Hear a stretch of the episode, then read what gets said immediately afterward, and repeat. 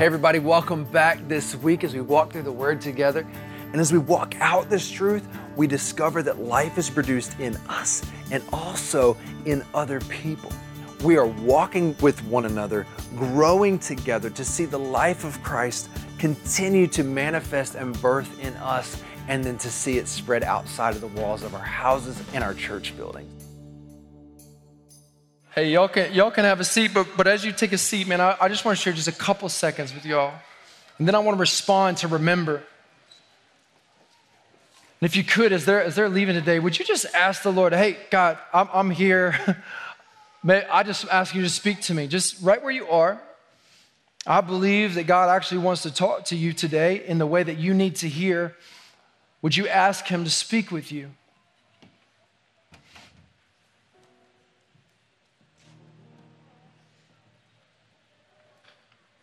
Father, I just pray that you just speak to us now through your word. Thank you so much for your word. And thank you so much for loving us, God, and the display of that today.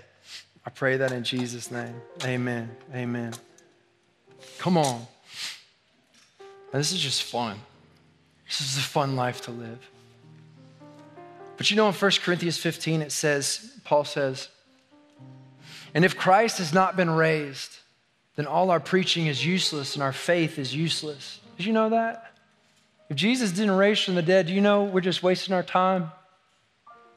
Do you know why? Because the resurrection confirmed all that Jesus said. Listen, if he raised from the dead, then what he said matters. Anybody with me on that? I mean, look, like if one of y'all die and you resurrect, you come back, I got, I got some questions, and we're going to listen to some stuff that you got to say. We'll say, come on now. But Jesus is not dead, he's alive.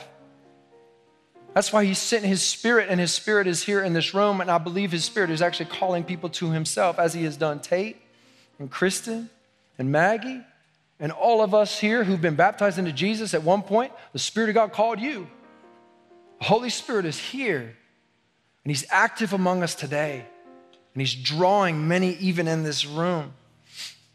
But he confirms some things that Jesus said. And I want to tell you something that Jesus said today. And this is like one of my favorite verses. Here's what Jesus said. When a group of teachers and religious leaders came and saw Jesus eating, he was eating with tax collectors and sinners. And they said, they asked the disciples, they said, why does he eat with such scumbags? Why does he eat with these people? I mean, how could he? He's like some good guy, right? Anybody feel like you're the only not good guy in the room? Then Jesus heard this. He told them, listen to this. Healthy people don't need a doctor, sick people do. I've come to call not those who think they are righteous, but those who know they are sinners. Listen today. If you're in the room and you're the only, you feel like you're the only one not worthy of the love of God, then you are very, very close.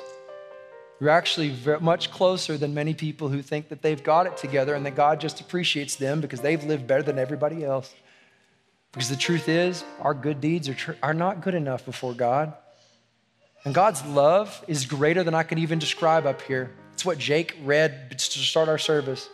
I pray that the eyes of our heart would be enlightened because it's supernatural to understand that God loves you, but you can't even fully comprehend the depth of God's love. I can't even understand it, it's so big. But God loves you so much, and, and I need to tell you that today. God loves you so much. But not only does He love you, He loves everybody in your life. He loves everybody that you walk past the street, He loves everybody at the grocery store. And every person, every eye that you look into, there's not an eye you will look into in this next week that God does not love. Think about that for a second. There's not one eyeball that you will look into that God does not love and willing to give, their, give his life up for them. Not one. Now, go and see them the way he does. And understand your place in it. His words matter. Did you know healing is the heart of our God? Healing is the heart of our God. He came as the doctor. And look, we're none of us doctors. I'm sharing the doctor's words, but I'm a patient. Come on now. I'm a patient. And all of us are in the hospital right now. We're getting recouped, we're getting revived from, from the doctor's words, from his medicine, and then we're going to go out to the place where people need medicine. Let's go. You're allowed, you're invited. Go. I love what Miss Donna said. Now go. But this word call, I love this word. I have come to call. I've come to call. I looked in the, in the book of Mark, and the word call is used two different ways. One is when they're calling a name or calling to a purpose. So they called out that this will be called a house of prayer. This is going to be called, or they called out to Jesus a name. But the funny connotation between these two, the longer you live, your name is often maybe connotated with the people in your life according to the purposes you've lived by, right? Does that make sense?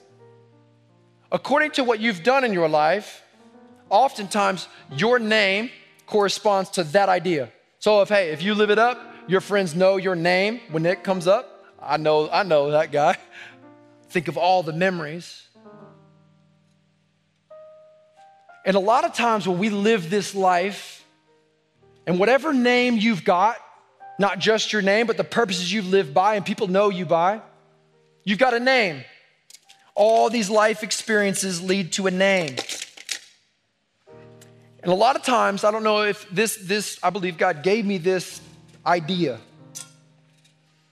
But a lot of time we get a name that we want to change. I want to change my name. I want to change a perception. So I get on this side and I do everything I can to try to change the name that I've earned. Anybody know?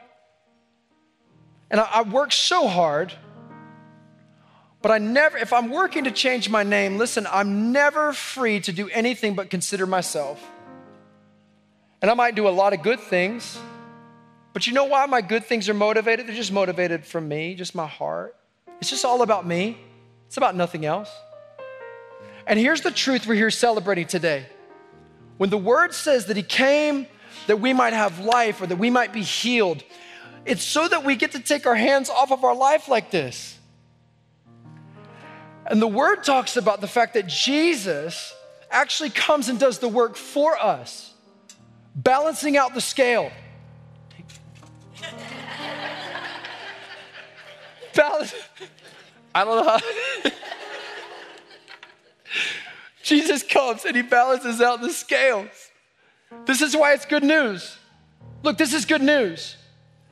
This life, if you try to play Jesus, will make you ill you will find yourself angry and wrath filled because the truth is you're trying to fix yourself and you know you're broken, but nobody else might know. And you're tired of putting on airs, you're tired, and so you're mad at yourself and you lash out on everybody else. You can let all that go today. Let your hand off of the scale. Faith shift. I don't trust myself anymore. I trust Jesus. And when you come to Jesus with open hands and you let go of the scale of your life, He promises to balance it out, to forgive you forever. And you know what the good news is? You never have to come back to this place and try to balance it out ever again. Do you know what we get to live in? Thankfulness. Because it's a better promise. And He will never stop loving you. And with that, we're told to remember. Remember.